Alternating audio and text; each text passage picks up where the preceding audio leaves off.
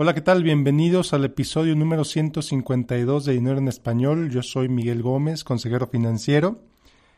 152, ni yo me la creo. Pero bueno, bienvenidos. El día de hoy vamos a hablar, bueno, ¿debería preocuparte qué pasa en la bolsa? ¿Debería preocuparte si la bolsa subió hoy o no subió? Bienvenidos.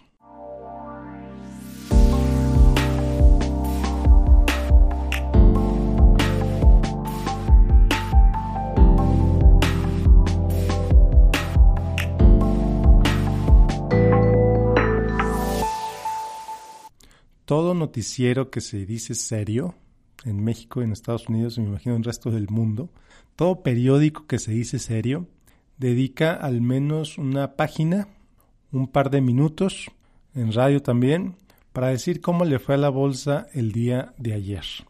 Te van a decir el Dow Jones subió 300 puntos, o subió 150, o subió lo que sea, subió 25 puntos, o subió X o Y o Z. El SP 500, lo mismo. El IPC también.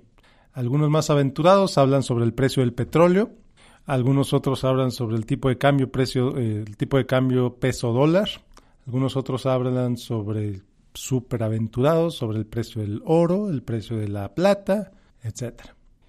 Y bueno, pues qué bueno, ¿no? Digo, a lo mejor es lo que indica que un noticiero es serio, si le dedica un par de minutos a decirle a su audiencia de millones de personas en todo el país cómo le fue al IPC el día de hoy, cuando te podría asegurar con mucha certeza, más del 90% de la audiencia no sabe qué es el IPC, no sabe qué es el Dow Jones, no sabe qué es el Nasdaq.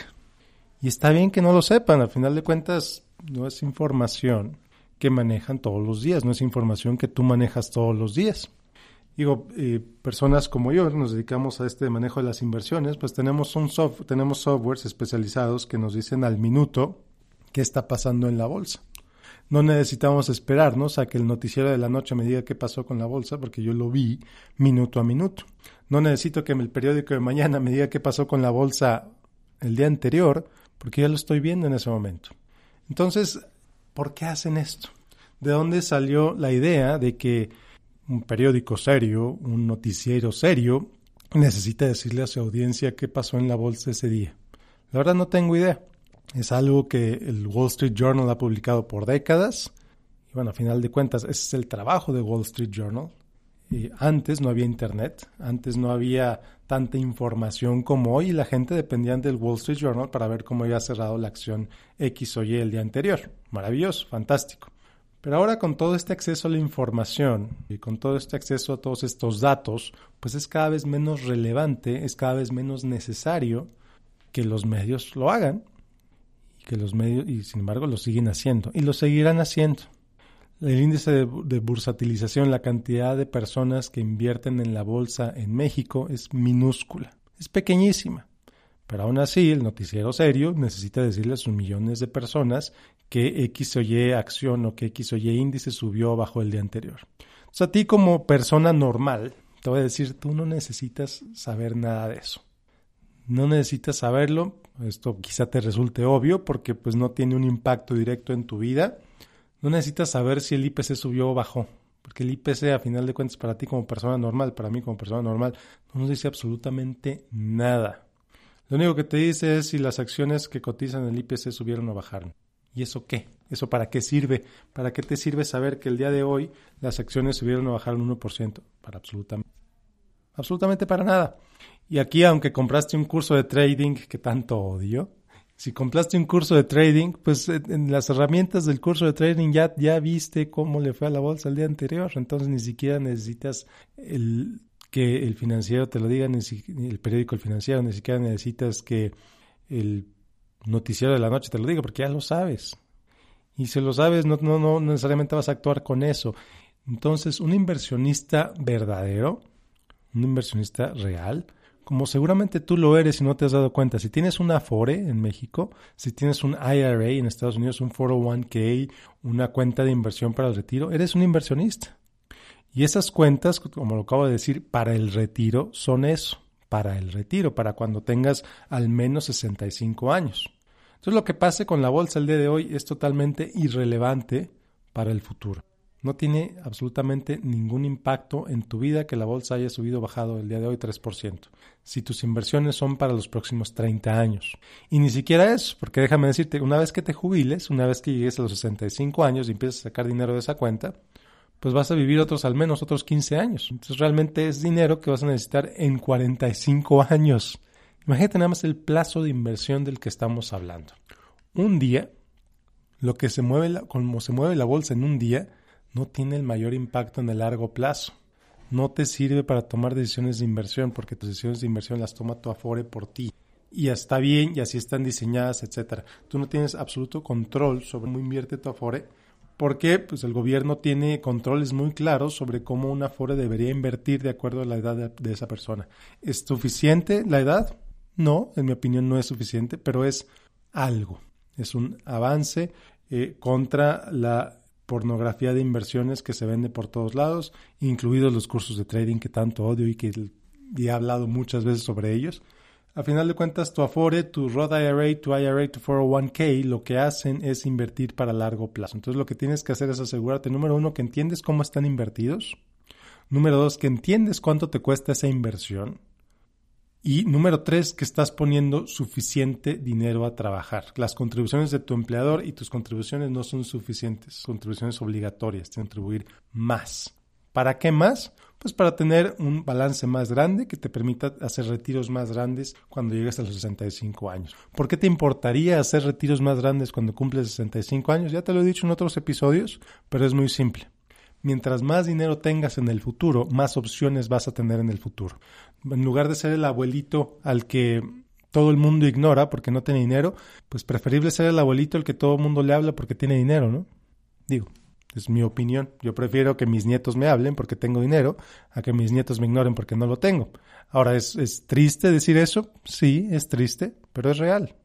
Es real, la verdad, el interés tiene pies. Si tú eres un abuelito con dinero, te van a hablar tus nietos. Punto. Es triste, es doloroso, es feo, pero es real. Entonces, enfócate en tener, sí, más dinero para tu jubilación, ahorrando desde ahora. ¿Por qué desde ahora? Pues porque es el impacto del interés compuesto, los intereses que te generan intereses. Entonces, en lugar de enfocarte cómo le fue la bolsa el día de hoy, o cómo le fue la bolsa el día de ayer, o cómo le fue la bolsa la semana pasada, enfócate en lo que sí puedes controlar, que es cuánto inviertes, cuánto pagas por aquello que inviertes y qué tan disciplinado o disciplinada eres en tu cuenta de inversión. Punto. Es lo único que debería preocuparte. Ahora que te, están ofreciendo un seguro de inversión para el retiro, etcétera, eh, eh, mucho cuidado. Te diría, primero, ponle lo más que puedas en tu Afore, pon lo más que puedas en tu 401k. En Estados Unidos tienes hasta 18 mil, poquito más de 18 mil dólares que puedes poner cada año. Si tienes más de 50, puedes poner incluso 24 mil. Y es una cuenta tuya que tú controlas, que tú decides cómo se invierte, qué nivel de riesgo tomas, etc. Entonces, enfócate en las cosas que puedes controlar, no en las que no. De nada te sirve saber que la bolsa subió o bajó, de nada te sirve saber que el oro subió o bajó, a menos, por supuesto, que te dediques a vender oro. Y si te dedicas a vender oro, pues muy posiblemente ya sabes a qué precio puedes vender o comprar tu oro. Punto.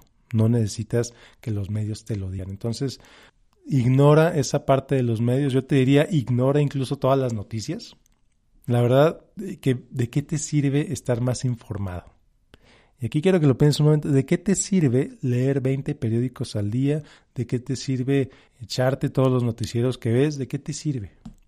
Para tomar mejores decisiones. ¿Cuáles mejores decisiones estás tomando porque viste el noticiero de ayer? Piénsalo, por favor. No, no, no te estoy pidiendo que me lo digas, te estoy pidiendo que lo pienses. ¿Cuáles mejores decisiones has tomado gracias a que leíste un periódico, a que leíste un, o a que oíste un noticiero o a que bla, bla, bla? Muy probablemente ninguna. Ahora que si ves las noticias para tener algo de qué platicar con tus amigos, eso es otro tema. Si ves las noticias como un mero eh, aspecto social, como un mero eh, entretenimiento, adelante. Ve todo lo que quieras. Si te hace sentir bien, si te hace sentir feliz, pues ve las noticias escucha las noticias, lee los periódicos, tantos periódicos como quieras, etcétera, pero si no te sirve de nada, pues dedícale tu tiempo a hacer otras cosas más productivas y es una invitación. Te invito a que uses tu tiempo de maneras más productivas, a que te la pases viendo periódicos, te la pases leyendo internet, te la pases viendo noticias, te la pases viendo cómo el mundo avanza a tu alrededor y tú simplemente estás actuando como un testigo, eh, observando, sin actuar tanto. Y dices, oye, pero estar informado sirve para tomar mejores decisiones, sirve para... Es, irresponsable no estar informado. Y aquí te diré, ¿estás seguro? ¿Estás segura que es irresponsable no estar informado? ¿Por qué? ¿Por qué? Y aquí te invito a que lo pienses, te invito a que lo reflexiones, te invito a que determines, bueno, si ya te expliqué por qué no te sirve de nada ver la parte, el sector económico de las noticias, ¿qué pasaría si eso lo traduces al resto del noticiero? ¿De qué te sirve ver ese noticiero? ¿De qué te sirve leer ese periódico? Bueno, ni, ni te empiezo a decir la nota roja. ¿De qué te sirve ver la nota roja? ¿Para alarmarte? ¿Para estresarte? ¿Para preocuparte? ¿Para qué? ¿Te gusta vivir estresado? ¿Te gusta vivir preocupada? Adelante. Si es lo que te gusta, adelante. Entonces regresamos a este tema que muchas veces te, te he dicho, que uses tus recursos con conciencia. Un recurso muy importante es tu tiempo. Otro recurso muy importante es tu atención. ¿A qué le estás poniendo atención? Y si me has oído estos últimos 12 minutos, muchísimas gracias por darme tu atención. Te invito a que si este podcast no te sirve, adelante, déjalo de oír. Déjalo de oír si no te sirve, déjalo de oír si no te proporciona información valiosa.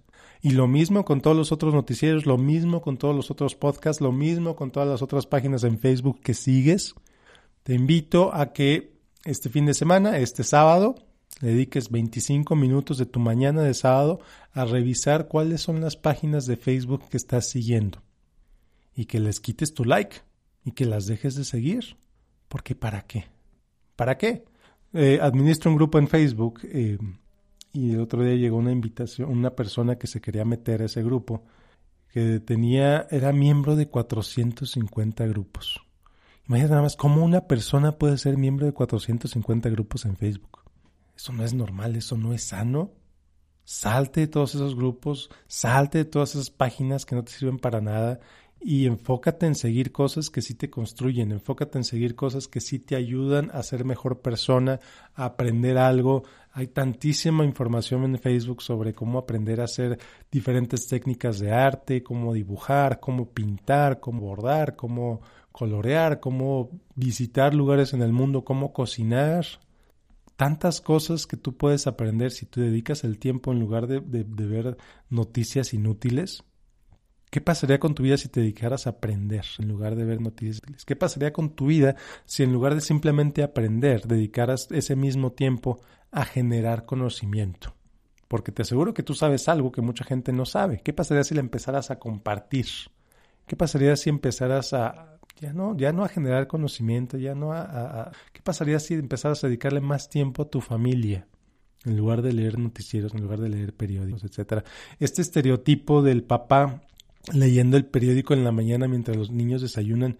¿Qué pasaría si ese periódico no estuviera en las manos del papá, si ese celular no estuviera en las manos del papá y conviviera con sus hijos? Imagínate nada más, lo mismo la mamá. ¿Qué pasaría si en lugar de estar viendo el noticiero, que no sé quién es el titular ahora del noticiero en México, pero qué pasaría si en lugar de estar viendo esas noticias, platicas con tu pareja? ¿Qué pasaría? ¿Qué tipo de relación tendrías? ¿Cómo mejoraría la relación, tu relación con tu pareja si en lugar de ver el noticiero se dedicaran a platicar, se dedicaran a estar juntos, se dedicaran a, a ustedes. Interesante, ¿no? Y regreso a lo mismo. Regreso a lo mismo de usar tu tiempo con conciencia. Regreso a lo mismo de usar tu atención con conciencia. No es nada más tu dinero. Este podcast se llama Dinero en Español, pero el dinero no es el único recurso. Tienes tu tiempo, tienes tu atención, tienes tu energía. Si usas todos esos recursos con conciencia, ¿a dónde te puede llevar la vida? Imagínate nada más. Entonces, bueno, la invitación para el día de hoy es empiezas a usar tus recursos con más conciencia. Elimina las páginas de Facebook que no te sirven para nada. Elimina los grupos de Facebook que no te sirven para nada. Dale cancelar suscripción a los correos electrónicos que no te sirven para nada. Deja de ver las noticias. Deja de ver seis horas seguidas Netflix, por favor. Por favor. O sea, tanta gente que se quejaba de que Televisa idiotiza y ahora ven una serie de Netflix en un día. ¿Cómo es posible? O sea, de verdad. ¿Cómo puedes dedicarle un día entero de tu vida a ver un programa de televisión? Pero bueno, ya me estoy extendiendo más de lo necesario. Te pido, te suplico que uses tus recursos con conciencia, tu tiempo, tu dinero, tu atención, tu energía. Y vas a ver la manera en que se transforma tu vida. Pero bueno, muchas gracias por escucharme este, este momento. Muchas gracias por tu tiempo. Muchas gracias por tu atención. Soy Miguel Gómez, consejero financiero. Si aún no lo haces, te invito a que me sigas en facebook.com diagonal Miguel Gómez Consejero. Si aún no lo haces, te invito a que te suscribas en tu aplicación preferida de podcast para que este podcast te llegue de manera automática la tarde de cada jueves. Eh, estoy en iTunes, estoy en Spotify. Muchísimas gracias a todos los escuchas de Spotify. Veo que cada vez son más. Estoy en iBox, estoy en iHeartRadio, estoy en pues, las principales plataformas, en Google Play. Google Podcast, creo que se llama ahora. Suscríbete, déjame un review. Si estás en iTunes, déjame un review de este podcast en iTunes, sirve para que llegue a más gente. Y bueno, sin más, muchas gracias por acompañarme. Nos vemos el próximo jueves con otra reflexión. Esto fue Dinero en Español. Soy Miguel Gómez, consejero financiero. Hasta la próxima.